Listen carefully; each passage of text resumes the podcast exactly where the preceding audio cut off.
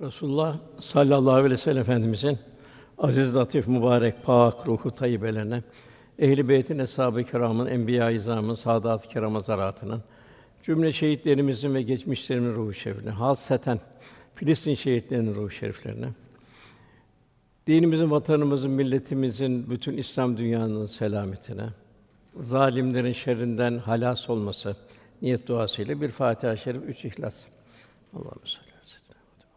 Allahümme Elhamdülillahi Rabbil âlemin, Rahmanirrahim, Mâliki yevmiddin, İyyâke na'budu ve iyyâke nestaîn, ihdinas sirâtal mustakîm, sirâtal lezîne en'amte aleyhim ghayril mağdûbi aleyhim veleddâllîn. Âmîn. Muhterem kardeşlerimiz, İnsan suresinden Cenab-ı Hak insanın mahiyetini bildiriyor. İnsana olan ikramını bildiriyor. İnsan nasıl bir kul olarak Cenab-ı Hak'la dost olacak? İnsanın ahseni takvim, en güzel bir yaratılış haline gelmesi, Cenab-ı Hak'la dost olması, cennete layık hale gelmesi. Tabii bunun için insan mükerrem olacak, muhteşem olan cennete layık hale gelecek. Aksi halde esfel-i safilin buyuruluyor. Atların altları hayvanlardan daha aşağı bir durumu, yani insanlığı kaybetmesi, insanlığa veda etmesi, bu neyle oluyor? Nefsani arzularının esiri olmakla. Rabbimiz dünyayı bir dershane olarak hazırladı. İnsanın ihtiyacına göre tanzim etti. İnsanın ne ihtiyacı var? Cenab-ı Hakk'ın azameti ilahisini düşünecek, tefekkür edecek, kulluğunu arttıracak, kalbi merhaleler kat edecek, cemali sıfatlardan hisseler alacak ve Cenab-ı Hak'la dost olacak. Bu cihan insanın bir endam aynası diyebiliriz. Adem ile Havva validemiz dünyaya gönderildi. Çünkü insan nesli dünyada devam edecek. Adem aleyhisselam'la Havva başlayarak son insana kadar bu tanzim edilen dünya devam edecek. Son insandan sonra dünyanın fonksiyonu bitmiş olacak.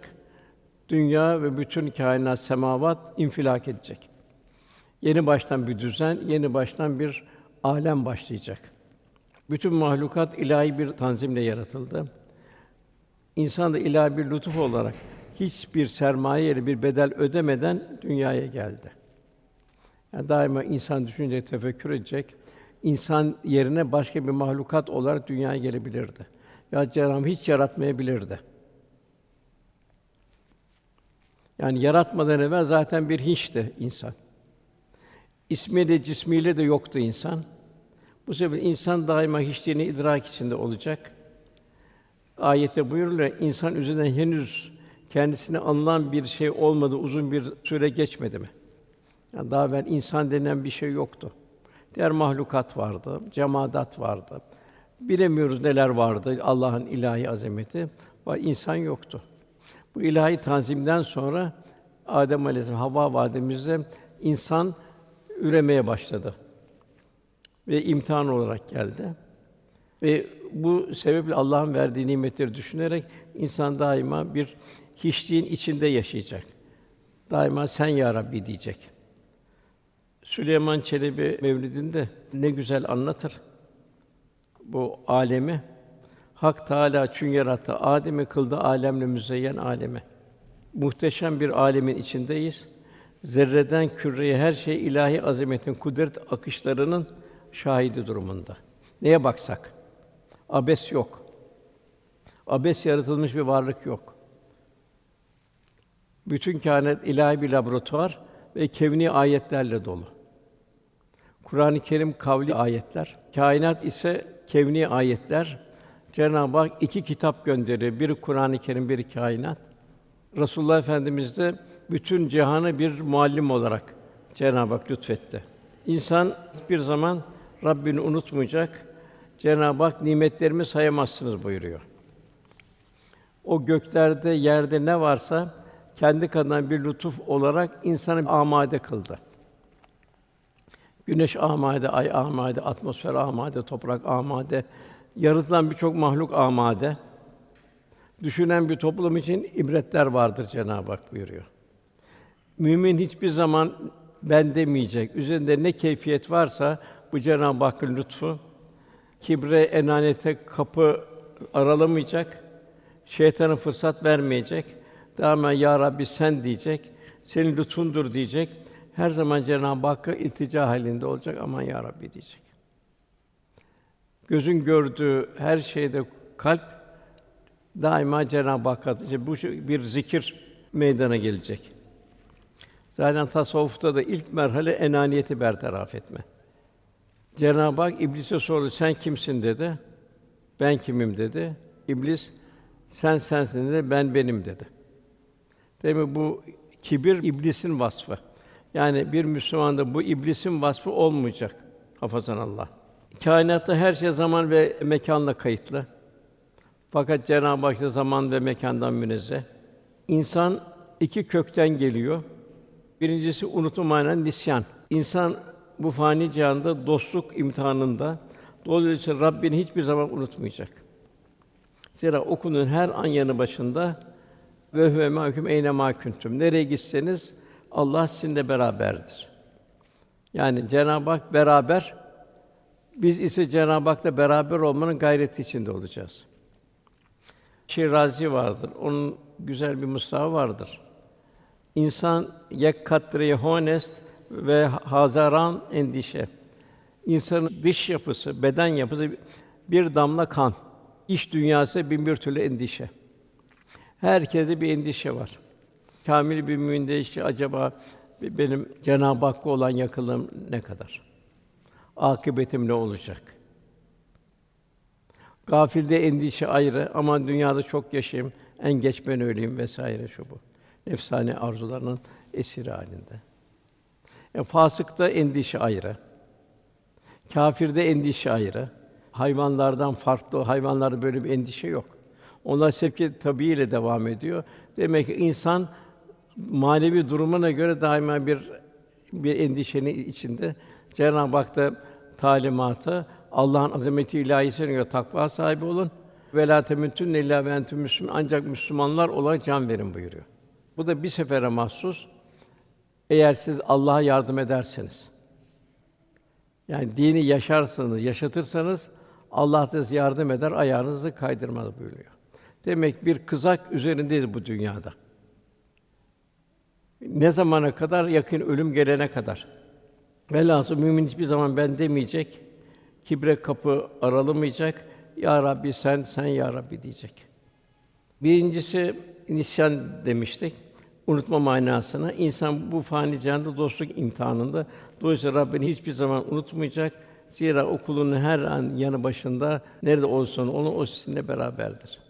Yine Cenab-ı Hak diğer bir ayette Bakara 186. ayette kullarım sana beni sorduğunda söyle onlara ben çok yakınım kullarıma. Bana dua ettikleri vakit dua edenin dileğine karşılık veririm. O halde kullarım da benim davetime uysunlar. Bana inansınlar ki doğru yolu bulalar. Demek ki nefsane arzular Cenab-ı Hakk'ı unutturuyor. Unuttuğu için günah işliyor. Demek ki kalp gönül bir zâkir haline gelecek. Cenab-ı Hak unutmayacak, bu şekilde kendini koruyacak.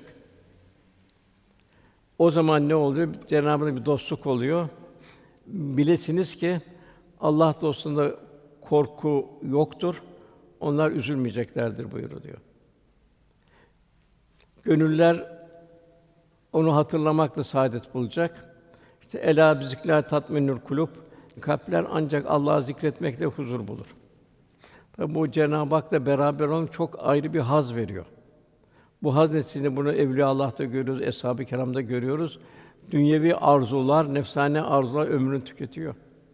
İbrahim Ethem Hazretleri buyuruyor ki ilahi muhabbetteki vecd ve istirakımız, vuslatta tattığımız lezzet ve şevk müşahhas bir şey olsa krallar onu alabilmek için krallıktan vazgeçerler. Bu bilgiyle olmuyor, bilgi olacak. Fakat bu Cenab-ı Hakk'a yaklaşmak muhabbet de olacak. Bu da bir kalbin sanatı olmuş oluyor. Bunun tersine Allah korusun Cenab-ı Hak unuttuğu zaman gaflete dalıyor. Dünyanın putperesti oluyor. Kul daima korku ve ümit arasında yaşayacak. Bu iki zıttı gönlünde birleştirecek.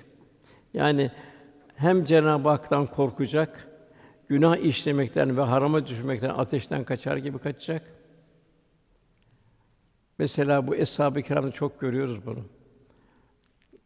Evliyaullah'ta görüyoruz. Mesela bir tâbiinden Rebî-i Haysam bir fırıncının önünden geçiyordu. Ekmekten o pişirdiği alev alev ateş görünce kıyameti hatırladı, düştü bayıldı hemen. Yani neydi bu? Zikir halinde olmak. Kul asla Rabbinden de ümidi kesmeyecek. Çünkü Cenab-ı Erhamur Rahim'in. İstikamette bulunacak. Festakim kema ümirt ayet-i kerimenin şumulünde yaşayacak. Fakat ümidini de kesmeyecek. Reca halinde olacak. Daima kulun idrak içinde olacak. Rabbine iltica edecek. Rabbimiz şöyle buyuruyor: Ey iman edenler, Allah'tan korkun ve herkes yarına ne hazırladığına baksın.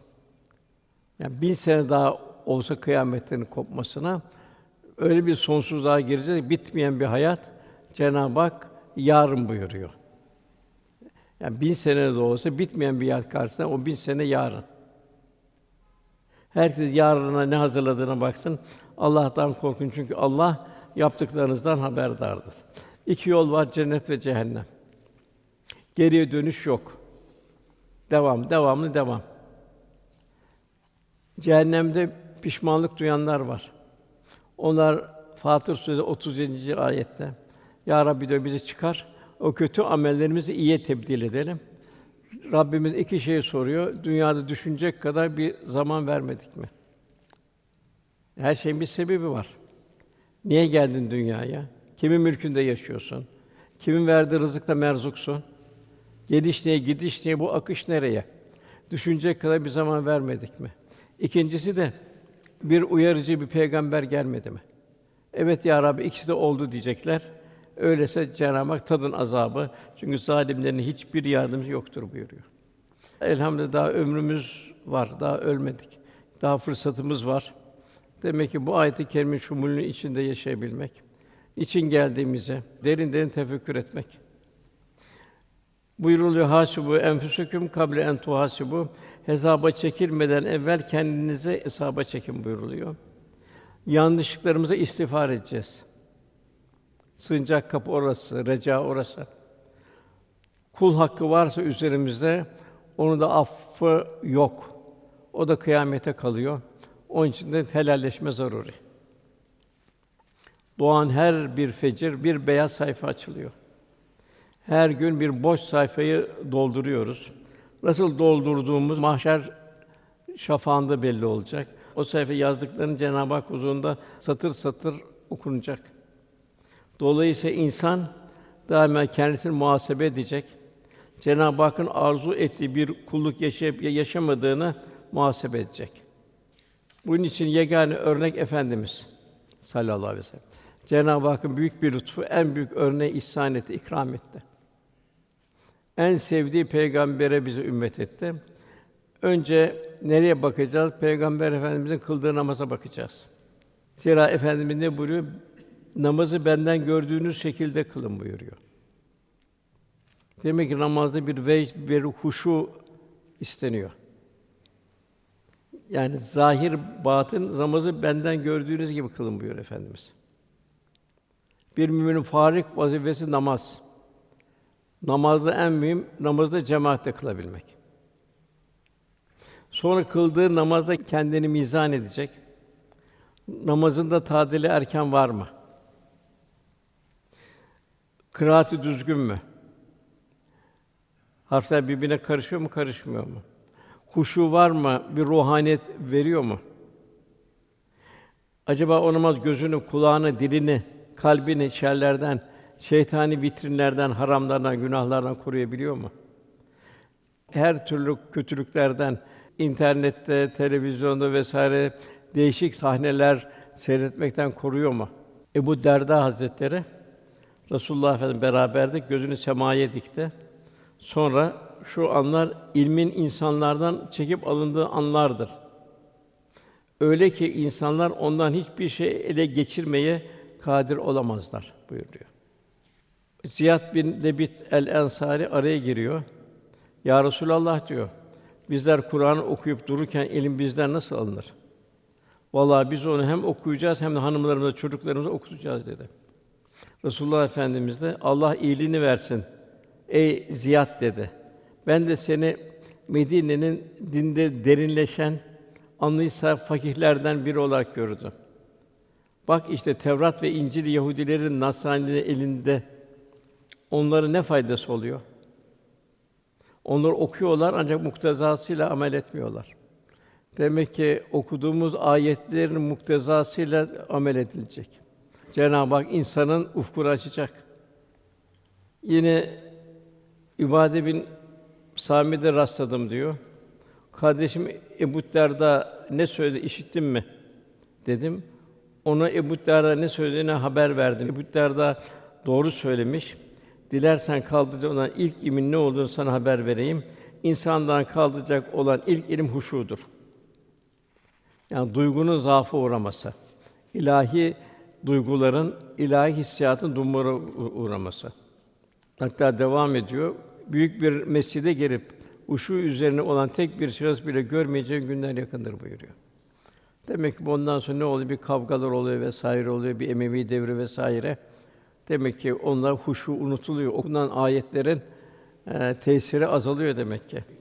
Efendimizin diğer bir hususiyetine bakacağız. Efendimiz malı nasıl kullandığını, infakını, cömertliğini uzun uzun tefekkür edeceğiz. Benim infakım, cömertliğim ne kadar benziyor? Sonra kendi kazandığına, malı nasıl harcadığına dikkat edecek. Acaba o para hayra mı, israfa mı, şerre mi sarf ediliyor? Kendisine göre onu tahlil edecek. Zira para üzerinde kişinin iradesi yoktur. Helal ve haram yoldan kazısına göre onun hakimiyeti sende değil paradadır.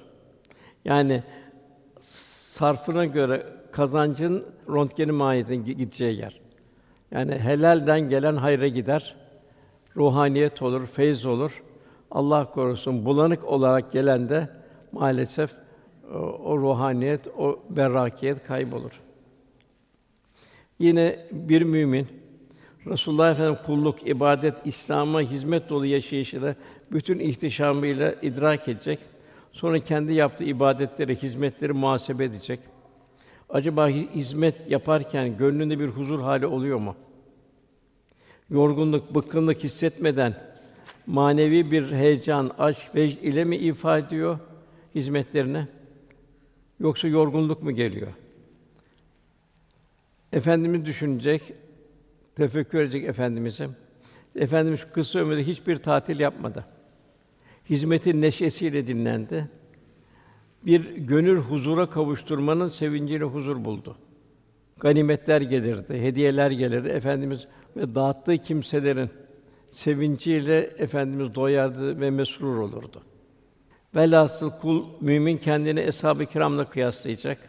Onlar Efendimiz'e nasıl aşk ile bir bağlılıkla rağm oldular, nasıl bir muhasebe içinde ve hangi endişelerle yaşadılar, bunu tefekkür edecek. Acaba Allah benden razı mı bu amelimde? Kıyamette acaba Resulullah Efendimiz tebessüm edecek yoksa serzenişte mi bulunacak? Bir mümin bunun muhasebesi içinde olacak. Buna mukabil kendisinin Efendimiz'e bağlılık ve aşkının hangi seviyede olduğunu düşünecek. Tükenmekte olan hayat sermayesinde hangi endişelerin içinde olunduğunu düşünecek. Efendimiz büyük bir muhabbetle sevmenin gayretinde olacak. Onun Rauf ve Rahim yani çok merhametli, çok şefkatli esmasından nasipler almaya çalışacak. Cenab-ı Hakk'ın şu buyruğunu asla unutmayacak. İslam dininin hususunda öne geçen ilk muhacirler yani Mekkeliler ve Ensar Medineliler, onlara ihsan üzere güzellikle tabi olanlar var ya. İşte Allah onlardan razı olmuştur. Onlar da Allah'tan razı olmuştur. Allah onları ebedi kalacakları zeminden ırmaklar akan cennetler hazırlamıştır. İşte bu büyük kurtuluştur. Demek ki biz içinde bulunduğumuz toplumla değil, içinde bulunduğumuz mahalleyle değil. Demek ki kendimizi biz muhacir ve ensar 13 sene o Mekkelilerin bir iman heyecanı, iman vecdi. Medinelilerin o merhameti, şefkati, Allah yolunda fedai can eylemeleri. Bunlarla bir mümin kendisini kıyas edecek. Çünkü Cenab-ı Hak onlara benzememizi arzu ediyor. Cenab-ı Hak'la dost olabilmemiz için. Daim bir zikir halinde olmamız istiyor. Zikir kul her gördüğü şeyde gözün gördüğü şey kalp Cenab-ı Hakk'ı hatırlayacak. Onlar ayakta dururken, otururken, yanları üzerindeyken her vakit Allah'ı zikrederler. Göklerin, yerin yadını derinden derine tefekkür ederler. Ya Rabbi, sen bunları boş yere yaratmadın, bu semayı, yeri, arada bulunanları boş yere yaratmadın. Seni tesbih eder, biz cehennem azabından koru derler. Demek ki bir mümin kalp hayatı bu şekilde olacak. İnsan kelimesinin ikinci geldiği kök ise ünsiyettir. Birincisi nisyan, ikincisi ünsiyet. İnsan bulunduğu yere çarçabuk alışır, ülfet eder ve adeta o bulunduğu yerin rengine, şekline, ahengine, biçimine bürünür. Cenab-ı Hakk'a yaklaşabilmek Resulullah Efendimiz'e ittibaya bağlıdır. Cenab-ı Hak buyuruyor: "Men yudiru Rasûle fakat et Allah." Kim olsun itaat ederse Allah itaat etmiş olur. En muhteşem örneği Cenab-ı Hak bize lütfediyor. Sadıklarla beraber olan sadıklaşır. Nefsane arzuna ram olanla beraber olan kimse onlara benzer. İmam Gazali Hazretleri, gayrimüslimlerin zihni beraberlik zaman içinde kalbi beraberliğe döner. Bu kalbi yakında kişinin helakine sebep olur. İyi bir iki gafletin getirdiği serhoşluk, içkinin getirdiği serhoşluktan daha beterdir. Zamanla içini hoş görmeye başlar, ayağa kayar gider. Yine Efendimiz buyuruyor diğer bir hadis-i şerifte, kişi dostluğunun dini üzeredir. Onun için her biriniz kiminle dostluk ettiğine dikkat etsin. Resulullah Efendimiz müminlerin ilahi kahra uğrayan yerlerinden hızlı geçmeleri için ikaz etmiştir. Oralarda menfi bir inikas almamaları için daima bir tembihat halinde olmuştur. Mesela Tebük seferi esnasında Semud kavminin helak edildiği Hicr mevkiine gelinmişti. Efendimiz eshabına şöyle buyurdu: "Azaba uğratılmış olan şu milletin yurduna ancak ağlayarak ve mahzun şekilde girin. Ağlıyor muysanız huşû, tefekkür ve ibret alma halinde değilseniz oraya gaflete girmeyin ki onların başına gelen sizin başına gelmesin." Yani bu ülfet, beraberliğin getirdiği netice. Hatta Efendimiz bu oradan geçerken yakasını kaldırdı, bu şekilde geçti. Yine Muhasır denilen vadiden geçerken Haç'ta yine oradan hızlı olarak geçtiler. Sahabe, "Ya Resulallah, ne hal oldu?" deyince burada Cenab-ı Hak Ebre ordusunu kahretti buyurdu. Onun için hangi mekanda bulunuyoruz? Mekanda kimler var? Kimlerle eş dostuz? Kimlerle münasebetimiz var? Demek ki bir mümin buna dikkat edip oradan bir inikas almayacak. Hatta o Semud kavminin kahrolduğu yerden bugün bile abdest alınmıyor. Geçerken herhalde Medine'nin 300 kilometre ötesinde okuyorlar. Oradan Efendimiz su almayın buyurdu. Aldık dediler. Hamur yaptık, dökün dediler. Develere verin hamurlarınızı dediler. Velhâsıl bugün de işte bulunduğumuz yerlerde ona dikkat etmemiz zordur ki kalbi hayatımıza bir zarar görmesin. Yani o Salih Aleyhisselam'ın devesinin içtiği kuyudan su alın buyurdu. Yine Rabbimiz Kur'an-ı Kerim'de Eshab-ı Kehf'in köpeğini bildiriyor. Sa'd-ı Şirazi bir köpek diyor. Eshab-ı Kehf ile beraber olmak sayesinde Kur'an'ı bir ifade kazandı buyuruyor. Orada kaç kişi olduğunu halk tartışırken köpekle beraber köpeği de koyuyorlar. Buna mukabil Tahrim suresinde iki peygamber karısının cehennemlik olduğunu bildiriyor. Bu da çok hazin. Çünkü onlar fasıklarla beraber oluyor. Gerçi biz insanı katıcık bir nutfeden, yani erkek ve kadının dölünden yarattık. Onu imtihan edildiğinde kendi işitir kıldık. İşitir kıldık yani kul hakkı işitecek. İşitir kıldık. Kulağını ve kalbi kullanmayı bilecek. İkini görür kıldık. Her şeyde ilahi azameti seyredecek, tefekkür edecek. Gördüğü her şeyden hikmetler devşirecek. Vahdaniyet Cenab-ı Hakk'a ait, her şey çift yaratılış halinde. Cenab-ı Hak "İkra bismi rabbikellezî halak" buyuruyor. En büyük tahsil Cenab-ı Hakk'ı unutmamak, gördüğümüz her şeyde Cenab-ı Hakk'ı hatırlayabilmek. Yine Cenab-ı Hak bu ahiretten bir safa bildiriyor. Nihayet oraya geldikleri zaman kulakları, gözleri, derileri işledikleri şeye karşı onun aleyhine şahitlik edecek. Yani orada göz şahitlik edecek. Burada neleri seyretti? Allah bu gözü niye verdi? Nerede kullandı? Kulağı niye verdi? Nerede kullandı? Vücut gücünü niye verdi? Sen bu vücut gücünü nerede kullandın?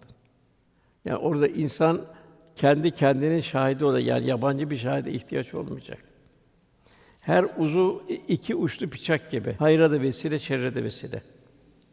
Cenab-ı Hak insanı toprak terkibinden çıkan bir özden yarattı.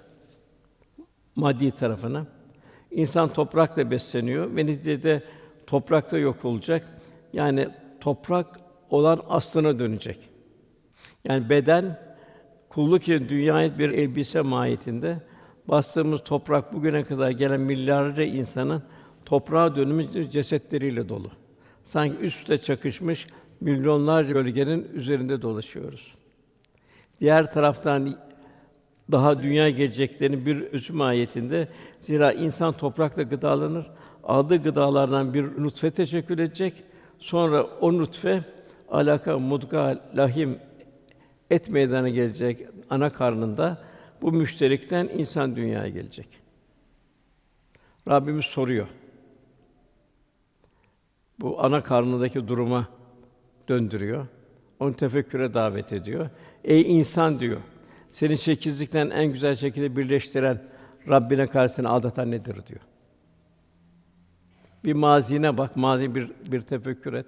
Velhasıl bir imtihan dünyası içindeyiz. İnsan kundak ile tenşir arasında yolculuğun farkında olacak.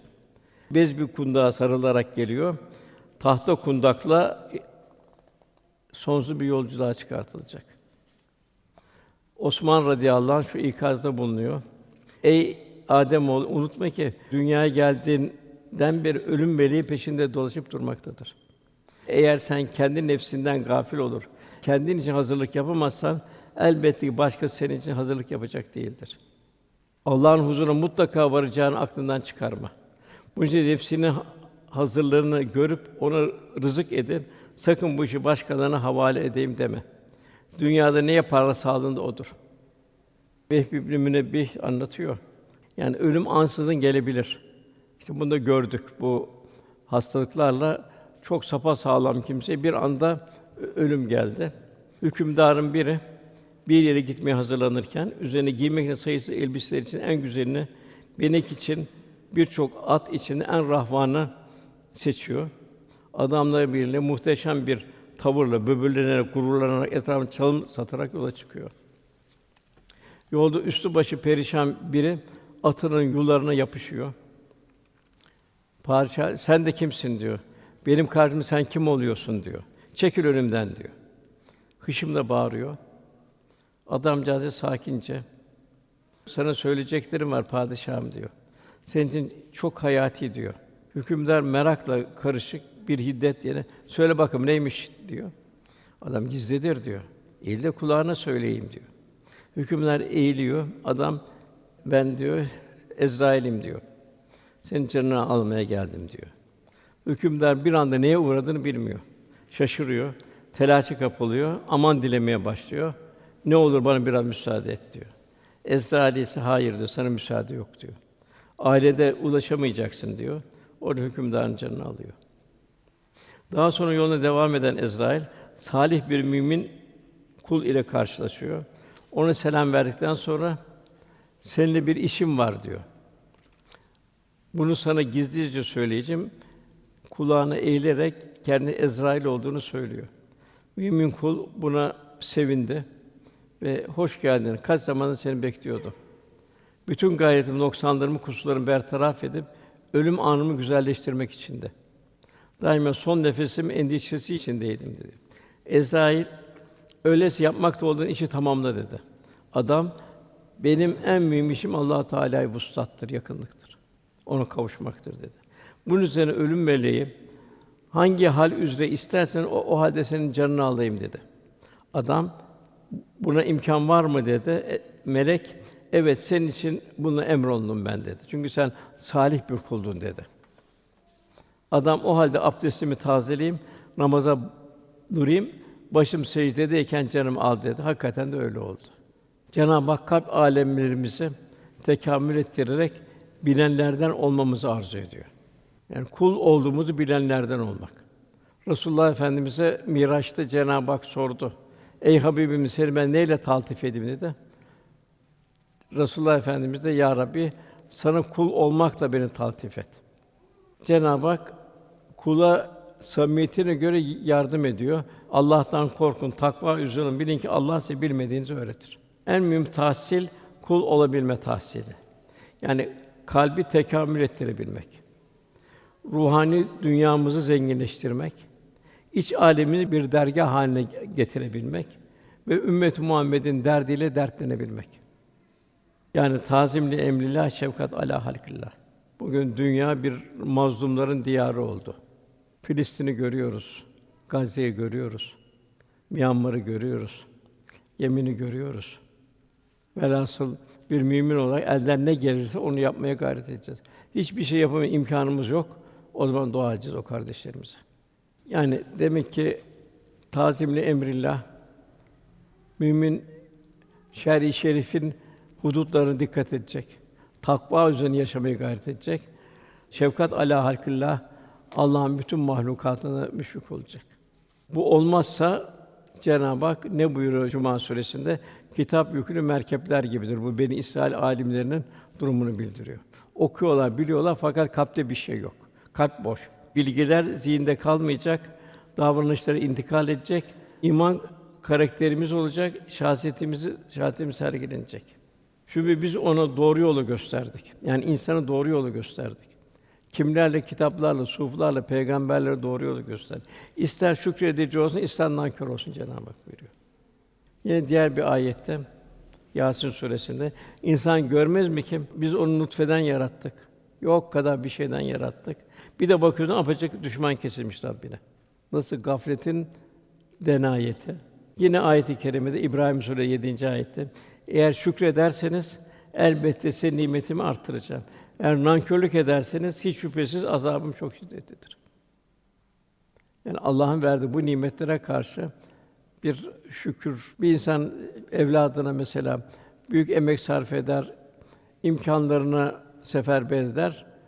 Düşünün oğlu ona karşı bir itaatsizlik olsa ne kadar üzülür. Bu ne bizim bir nankörlük der. Cenab-ı Hak bu kadar verdiği nimetlere karşı Allah korusun şükredememek, nankör olmak. Yani şükreden bir kul mütevazı yaşayacak. İbadurrahman olacak. Cenab-ı Hak ne buyuruyor? Onlar o kimseler ki Allah anıldığı zaman kalpleri titrer. Başlarına gelen sabrederler. Onu ecrini alırlar. Namaz kılarlar huşu ile. Kendi rızık olarak verdiğimiz şeylerini Allah için harcarlar. Yine o ihlası mütevazi insan müjdele buyuruyor Cenab-ı Hak. Yine Hac suresinde. Şükür nedir o zaman? Şükür Allah'ın nimetlerini Cenab-ı Hakk'ın arzu ettiği istikamette kullanabilmek. Canını, evladını, paranı, neyin varsa. Her rekatta okuduğumuz elhamdülillahi rabbil âlemin. Yani hamd, övme, övülme âlem Rabbi olan Allah'a mahsustur. Hamd kelimesi şükrü de içine alır. Hamd'in sözlük manası biri de Allah'a teşekkürdür. Sonsuz nimetler karşısında her rekatta okuyoruz. Gafletten kendimizi muhafaza edeceğiz. Daima hamd ve şükür halinde kul yaşayacak. Dilimiz şükredecek. Fiilen de şükür halinde bulunacak. Dilimizin şükür demesi kâfi değil. İstikametimiz de şükür halinde olacak. Şükür en zor amellerden biri. Zira şükür ispat ister. Akıl Allah'ın büyük bir nimeti. Lakin iki uçlu bir bıçak gibi insan aklının faydasını görebilmek için onu vahyin, Kur'an-ı Kerim'in, kitabın ve hadis-i şerifin muhtevası içinde kullanması zorunlu. Kainat dehşetli, muhteşem. Sessiz bir Kur'an, Kur'an ise sesli bir kainat. Tefekkür de bir iman anahtarı. Kainat her sayfada insana sunulmuş bir kitap. İnsan oradaki hikmetleri okuyacak, o hikmetleri devşirecek, kalp ilahi vitrinler seyredecek, şükreden bir kul olmaya gayret edecek. En büyük şükür Cenab-ı Hakk'a olan şükürdür. Zira Cenab-ı bize insan ve Müslüman olarak harekette, sonra Resulullah Efendimiz ümmet olmanın şükrü. Bir rahmet insanı olabilmek. Bir mümin de Resulullah Efendimiz örnek alacak, rahmet insanı olacak. Üçüncüsü, din kardeşliğine şükür. Daima merhamet sahibi olacak bir mümin. Merhamet nedir? Sende olanı onda olmayanın telafi etmen, senin onu ikram etmen, onu eksiğini telafi etmen. Bütün mahlukat insan için yaratıldı. Her bir insana ayrı ayrı Cenab-ı Hak manzaralar seyrettiriyor. El-Musavvir, el-Bari sıfatı. Dolayısıyla mümin Halik'in nazarıyla mahlukata bakış tarzı kazanacak. Dilimizin şükrü nasıl olacak? Ya hayır söyleyecek mümin ya da susacak. Sustuğu zaman da tefekkürü artıracak. Efendimizin sükûtu tefekkür idi. Semaya bakar tefekkür ederdi, yere bakar tefekkür ederdi. Gözümüzün şükrü olacak. Gözümüzü haramdan, şeytani vitrininden koruyacağız. Gözlerimizin istikametini ruhani vitrinlere çevireceğiz. Nazar edilen her şeye ilahi azameti tefekkür edeceğiz. Kulağımızın şükrü ne olacak? Dedikodu, gıybet, tecessüs ve nemime, söz taşıma gibi sözleri dinlemeyeceğiz. Kulağımızı Kur'an-ı Kerim, sohbetler, ezanlar, faydalı tilavetler gibi ruhani sedalara tevcih edeceğiz. Halimiz daima şükür halinde olacak. Elhamdü ala kulli hal. Her halimize şükür. Madden aşağısına bakacağız, manen yukarısına bakacağız. Bedenimizin şükrü ne olacak? Allah'ın verdiği güç kuvvetine Allah yoluna sarf etmemiz. Kalbimizin şükrü nasıl olacak? Verdiği nimet daima tefekkür etmek suretiyle Cenab-ı Hakk'ı unutmayacağız. Her uzvun ayrı ayrı şükrü var. Bişri Hafi Hazretleri azalar için yalnız diliyle şükreden kimsenin şükrü azdır diyor. Çünkü gözün şükrü bir hayır gördüğü zaman ondan hikmetler devşirmek. Dolayısıyla tefekkürün artmasıdır. Şer gördüğü zaman ondan ateşten kaçar gibi kaçmaktır. Kulağın şükrü bir hayır işittiği zaman onu ezberlemek, şer işittiği zaman onu unutmaktır. Ellerin şükrü onlarla hakkı olandan başkasını tutmamak. Midenin şükrü helal ile gıdalanmak. Akıl ve kalbin şükrü ilim, hilim yani marifetullah, Allah'a kalpte tanıyabilmek. Bu şekilde kalbin huşu ile dolu olması. Ayakların şükrü hayır hasenattan başka şeyle meşgul olmamak, başka bir yere yönelmemek. Kim böyle yapar hakikaten şükreden kullarından olmuş olur buyuruyor Bişri Hafi Hazretleri. Efendimiz geceleri ayakta şişinceye kadar namaz kılıyordu. Gözyaşları elbisenin sakalı şerifini ve secde ettikleri yeri ıslatıyordu.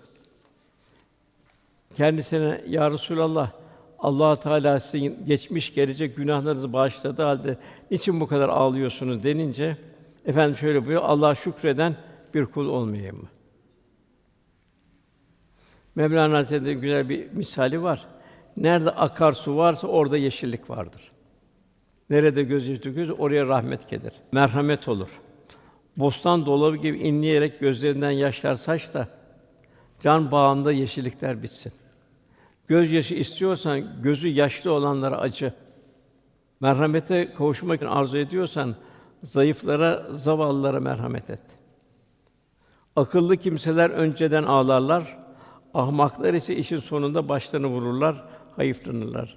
Sen işin başlangıcını sonunu gör de, kıyamet gününde pişman olma. Şükretmek, nimetin canı ve bedelidir. Nimet ise deri gibidir, kabuk gibidir. Çünkü seni dostun kapısına götüren ancak şükürdür. Nimet kalbi zayıf olan insana gaflet verebilir. Şükretmek ise uyanıklık getirir. Sen aklını başına al da şükür nimetiyle gerçek nimetini avla. Rivayete göre Musa aleyhisselam Cenab-ı Hakk'a "Ya Rabbi, sana ben nasıl şükrederim? Senden bana verilen müstesna bir nimettir ki o ayrı bir şükür ister. O halde sen layıkıyla nasıl şükredebilirim?" dedi. Cenab-ı Hak da şöyle buyurdu: "Her nimetin benden olduğunu bildiğim vakit ben de bu bilgini şükür olarak kabul ederim." Yani Cenab-ı Hak ne verdi sana? Onu Cenab-ı Hak'tan bileceksin. Kendinden değil. Yine Cenab-ı Hak buyuruyor ayette: "Şükreden kullarım azdır." Ayşe validemiz yine anlatıyor. Resulullah sallallahu aleyhi ve sellem aile efradı Medine'ye geldiğinden beri vefat ettiği güne kadar 3 gün arka arkaya buğday ekmeğiyle karnını doyurmadı. Dilesek doyabilirdik. Yani bu açlık yokluktan değildi. Ganimet ve benzeri imkanlar her zaman vardı. Fakat Resulullah Efendimiz sevdiğiniz şeylerden Allah yolunda harcamadıkça iyiliğe eremezsiniz. Ne harcarsan Allah onu hakkıyla bilir. Ayet-i Celle'nin naziz olabilmek için mümin kardeşlerini kendisine tercih ederlerdi. İsarda bulunurlardı. Böylece elimize geçeni bu şuur ve idrak ile hemen infak ederdik. Yani Efendimiz o açları doyurmakla, onları sevindirmekle kendisi doyardı, sevinirdi. Feridüddin Attar Hazretleri var Allah dostlarına, onun güzel bir hikâyesi var. Hikâye şöyle, bir padişahın çok sevdiği bir av köpeği varmış. Padişah ona çok değer verirmiş. Tasmasını mücevherlerle süslenmiş. Altından, gümüşten halkalar takarmış. Bir gün padişah yine onun yanına almış, o av köpeğini. Saray erkaniyle ava çıkmış. İpek bir iple tasmasını bağlamış. Sultan da gayet neşeliymiş. Atın üzerinde, etrafı var. Köpeğini de yanında taşıyor süslü. Derken gördüğü manzara onun büsbütün neşesini kaçırmış. O çok sevdiği köpeği demik parçasına temayül ettiğini görmüş. Padişah mahzun şekilde elindeki ipi çekmiş, köpek direnmiş. O kemik parçasını kemirmeye devam etmiş. Bu hal karşısında padişah hayret ve hiddet hissiyle arasında haykırmış. Bunca nimetimle perverdeyken beni bırakıp da iki kemikle meşgul olmak kabul edilen bir şey değil. Son derece üzülmüş, köpeğin bu nankörlük, vefasızlık duygusu ona çok dokunmuş. Bir köpek de olsa mazur görüp affetmek içinden gelmemiş. Gazapla yol verin şu edepsize demiş. Etrafındakiler padişaha, sultanım üzerinde mücevher, altın, gümüş varsa alalım mı, bırakalım mı diye. Hayır, bırakın öyle gitsin demiş. Ardından ilave etmiş. Bırakın öyle gitsin, öyle gitsin, ıssız ve kızgın çöllerde garip, aç, susuz kalsın. Üzerindeki bakarak kaybettiği ikram ve lütufların acısını yaşasın. Cenab-ı Hakk'ın en çok gazabını çeken husus, yüce Zat'ın kulluk için yarattığı insanın, insan için yarattığı fani varlıklara gönlünü kaptırarak Allah'tan yüz çevirmesi. Bu kadar bütün nimetleri veren Cenab-ı Hak, Cenab-ı Hakk'a karşı bir nankörlük olması. Doğru biz kâfirler için zincirler, demir halkalar, alevli bir ateş hazırladık. İyiler yani ebrarca kâfur kadın bir kadehten cennet şarabını içerler. Bu has kulların içtikleri, akıttıkları bir pınardır buyuruluyor. Bunu kim nail olacak bunlara? O kullar ki şiddeti her yere yayılmış olan bir günden korkarak verdikleri sözü yerine getirirler. Şiddeti her yere yayılmış, hiç boş yer yok o kıyamette. Her yer büyük bir infilak halinde. Dağlar pamuk gibi atılacak. Hallaç pamuğu gibi. Okyanuslarda su kalmayacak. Mücrimlerin, o münkerlerin gözleri yerinden fırlayacak duruma gelecek. O çocukların, sübyanların ihtiyarlamış kişiler gibi saçları ağır, öyle bir korkunç bir gün. İşte Cenab-ı Hak o kullar o şiddete her yayılmış olan bir günden korkarak verdikleri sözü yerine getirirler. Cenab-ı Hak kulundan sadakat istiyor. Tek kurtuluş Resulullah Efendimize benzeyebilmek. Men yudur Resulü fakat et Allah. Peygamberin her hali hallerini bilmek. El mer'u me'men ehabbe. Hiç sevdiğiyle beraberdir. Kul Allah'ı unutmayacak, ahireti unutmayacak. Kıyamet günü kurtuluşa erebilmenin bir alameti isardır. Yani kendinden fedakârlık yaparak verebilmek. Ondan sonra devam eden bu isar nedir? Onlar kendi canlarını çekmesine rağmen yemeği yoksula, yetime ve esire yedirler. Demek ki isar bir feragat. Cenab-ı Hakk'ın merhametinden bir hisse alabilmek. Kalpte o merhametten Cenab-ı Hakk'ın Rahman Rahim esmasından bir tecelli olabilmesi. Bu ayet rivayete göre Hazreti Ali ve Fatıma validemiz hakkında indi. Efendim Hazreti Fatıma validemiz bir hazire veyahut bir yemek yaptı. İlk başta bir yoksul geldi, lillah dedi, Allah için ver dedi.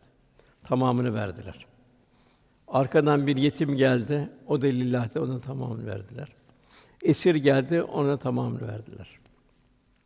Bir rivayette de iftar edecekleri bu ekmeği verdiler. Suyla oruca devam ettiler. Verirken de ne dediler? biz sizi Allah rızası için doyuruyoruz dediler. Sizden bir karşılık, ne de bir teşekkür bekleriz dediler. Çünkü biz buna muhtacız dediler. Biz size vermeye muhtacız dediler.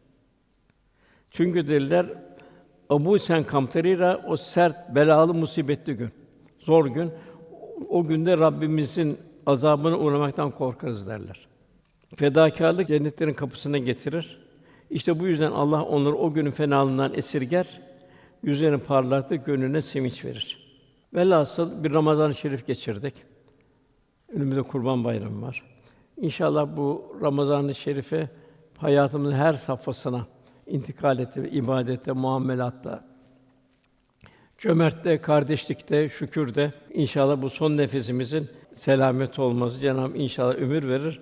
Tekrar önümüzdeki Ramazan-ı Şerif'e bizleri mülâki eyler. Cenab-ı Hak sabretmelerine karşı onların cenneti ve cennetteki ipekleri lütfeder buyuruyor. Demek ki bu bir sabır işi. Dünyada sabır olacak. Bu sabrın neticesinde ahirette selamet olacak. Kardeşlerimiz, müminin duası mühimdir.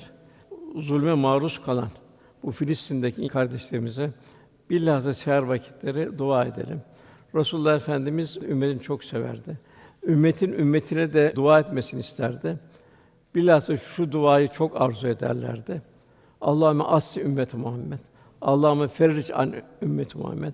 Allahümme merham ümmeti Muhammed rahmeten âmme. Bu dua ile inşallah dua ederim kardeşlerimize. Cenab-ı Hak bir selamet nasip eder inşallah. Lillahi Teala'l-Fatiha.